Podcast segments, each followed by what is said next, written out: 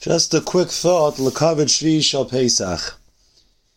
Yerushalmi in Mesechas Pesachim asks, how come Klal Yisrael did not say Shira when they left Mitzrayim, and only said it B'Shas Kriyas Yam Suf? Yerushalmi answers that B'Shas Yetzias Mitzrayim, it was only the beginning of the Geula. Yerushalmi is telling us that Kriyas Yam Suf is the Gemar of the Geula of Yetzias Mitzrayim. When they actually walked out of Mitzrayim, that was the beginning of the Geula, but it only was completed by Kriyas Yam Suf. We know that when Hakadosh Baruch Hu took Klal Yisrael out of Mitzrayim, the pasuk says, Ba'a Vorzeh, Os HaShem Li B'Tzeisi B'Mitzrayim. That the Rebbeinu took us out of Mitzrayim, Ba'a Vorzeh. Rashi tells us, what is the Ba'a Vorzeh? Why did Hashem take us out of Mitzrayim? Says Rashi, Kidei, miskayim mitzvah, so that Klal Yisrael would be Mikhaim Hashem's mitzvahs. We must internalize that the reason we were taken out of Mitzrayim is so that we can Mikhaim the Tayag mitzvahs. That was our schus, that was our reason for being taken out of Mitzrayim. And this is the lesson we teach the Ben Roshah by the Seder, that since he has no interest in the mitzvahs, leave eloi loi, he would have had no schus to leave Mitzrayim, because the celebration of Yetzias Mitzrayim comes with it the celebration of Kiyum Mitzvahs and the ability to do the Tzivah in the Ratzon of Hashem. If Rashi tells us Yetzias Mitzrayim is about Kiyum Mitzvahs, so then Kriyas Yam Suf, which is the Gemar of Yetzias Mitzrayim, must certainly be a celebration of the Gemar of Kabbalah's Mitzvahs Hashem Yisbarach, of accepting the Rebbeinu Shalom's Mitzvahs and accepting to do them and to follow his Ratzon. There's a fascinating medrash that the medrash says that at the time of Kriyas Yam Suf, Gavriel came down and he spoke to the water and he told the water not to drown the yidden. And first he spoke to the water on the right side of the yidden and he says you cannot destroy the yidden because in the future they will accept the Torah which will come from HaKadosh Baruch Hu's Yamin. Miminai Eish Das Lamai.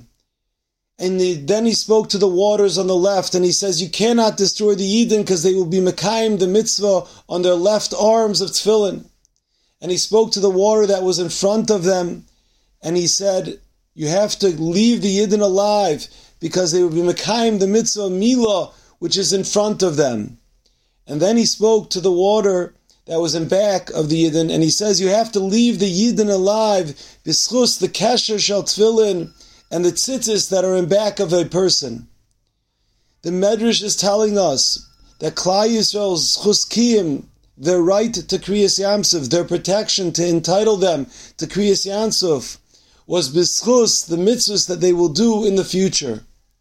This is the idea that we have mentioned, that the Gemar of Yetzias Mitzrayim has to be with it, the schus of Kiyum Mitzvah, Ba'a Vorzeh, because that is the whole reason why Hashem took us out of Mitzrayim. I saw the question was mentioned, I believe by the Chidush HaRim, that it is fascinating that Shvi'i Shel Pesach has no mitzvahs. How are we to understand that there are no mitzvahs hayom?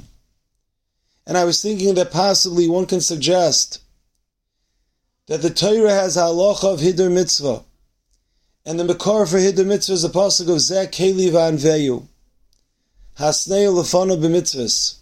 Where is that pasuk written? That pasuk is written in Az Yashir as part of Kriyas Yam Suf.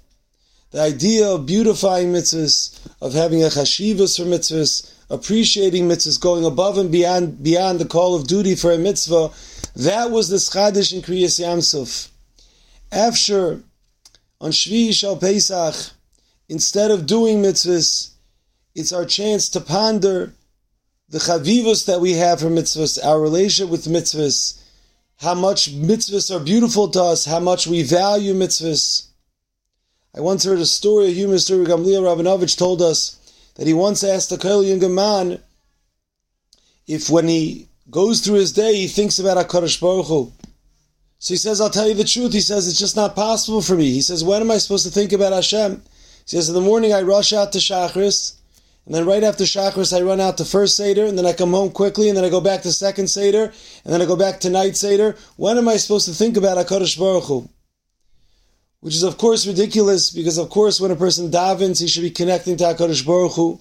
And when he learns, he should be connecting to HaKadosh Baruch Hu. And even when he eats and he and he makes brachas, his whole day should be connection to Hashem.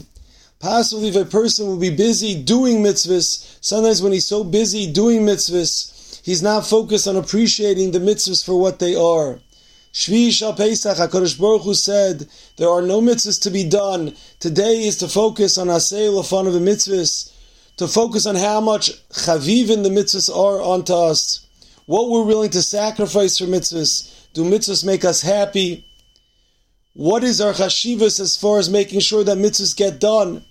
When it comes to Sfiyas Omer, when it comes to a tefillin or a tefillah b'tzibur, how much of a value do we put on them and how much of a chashivas do we put on them to make sure that they get done and that they get done properly and with the beauty and to beautify them?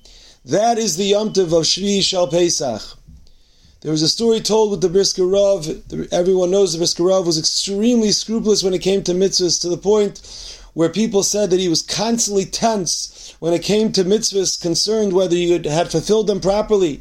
And somebody once approached him and he asked, why is it that you have to be so uptight and so nervous to make sure that the mitzvahs were done? Is this the correct attitude? And the Brisker Rav responded, I want to ask you a question. If you had ten thousand dollars in your pocket, how often would you check the money? So the person thought about it and he said, probably every five minutes. Brisker Rav asked him, if you had a diamond which was worth a million dollars and it was in your pocket, how often would you check it? He said, probably every minute. He says, for me, a mitzvah is worth much more than a diamond. It is because my value for the mitzvah that I am so concerned and it, it totally absorbs me to make sure that it's done properly. This is something that we can work on and be mechazik on this Shvi'i Shel Pesach. I just want to end off with an incredible medrash. The medrash says, a pasuk in Tehillim, nochay kisacho me oz me olam ata. Says the medrash, af al pi she me olam ata. Hakadosh Baruch Hu, you've been around forever, but lo nischazik kisacho. Your kisei did not become strengthened. You didn't become known in your world until your kindlach said shira. The medrash is darshaning. What does it mean? Nochay kisacho means Hashem's kisei was established. Me oz. Me oz means from when Klal Yisrael said oz yashir. That is when HaKadosh Baruch Hu's kisei became strengthened, and he became known in the world. The Medrash is telling us the unbe- unbelievable power of what, what happened when Klal Yisrael said Shira. This is when Hashem's Kisei became Nischazek. It's interesting that the Sipurno writes that when, the reason for the Shvi'i Shel Pesach is not like people would think because of the Zecher for the Kavaldik and Nes of Kriyas Yam Suf. But he writes the reason for Yom Tov of Shvi'i Shel Pesach is because the day became Niskadesh because Klal Yisrael said Shira. So the Yom Tiv is because of the Shira, not because of the Nes of Kriyas Yam Suf. We see the preciousness and the value of the Shiras Hayam. Possibly what the Medrash means when it says that Hashem's name was not, was Noida Boilamecha, his Kisei was Nischazik, could be based upon the Ramban in the end of Parshas Boi.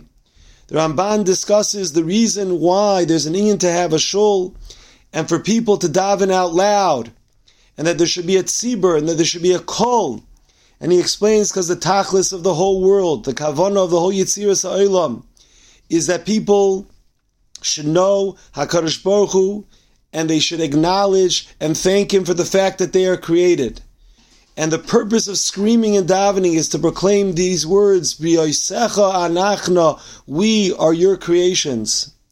Possibly when Klal Yisrael screamed the Shira, they were being Mikhaim this inyan, the Kavana Sayitzir, the purpose of the world. They were screaming out, Brisker Rav Anachnu. They were acknowledging HaKadosh Baruch Hu's role in their lives. And this was done B'Kol Ram. And this was the time when the nation as a whole was able to be Moidia HaKadosh Baruch Hu Ba'olamai. And it was Nischazik HaKadosh Baruch Hu's Kisei. This gives us a Gavald Gechizik going into Shvi'i Shel Pesach. To have kavana when we, sing, when we sing the shira and we scream the shira, we should understand the power within the shira. The shira is our our ability, our opportunity to be meidia HaKadosh Baruch Hu's shame in the world and to mechazik his kisei. Rebbeinu Shem should give us the Yad Tishmaya, we should have a Chakosh V'Sameach, we Mikhaim all the Inyonim in the yomtiv.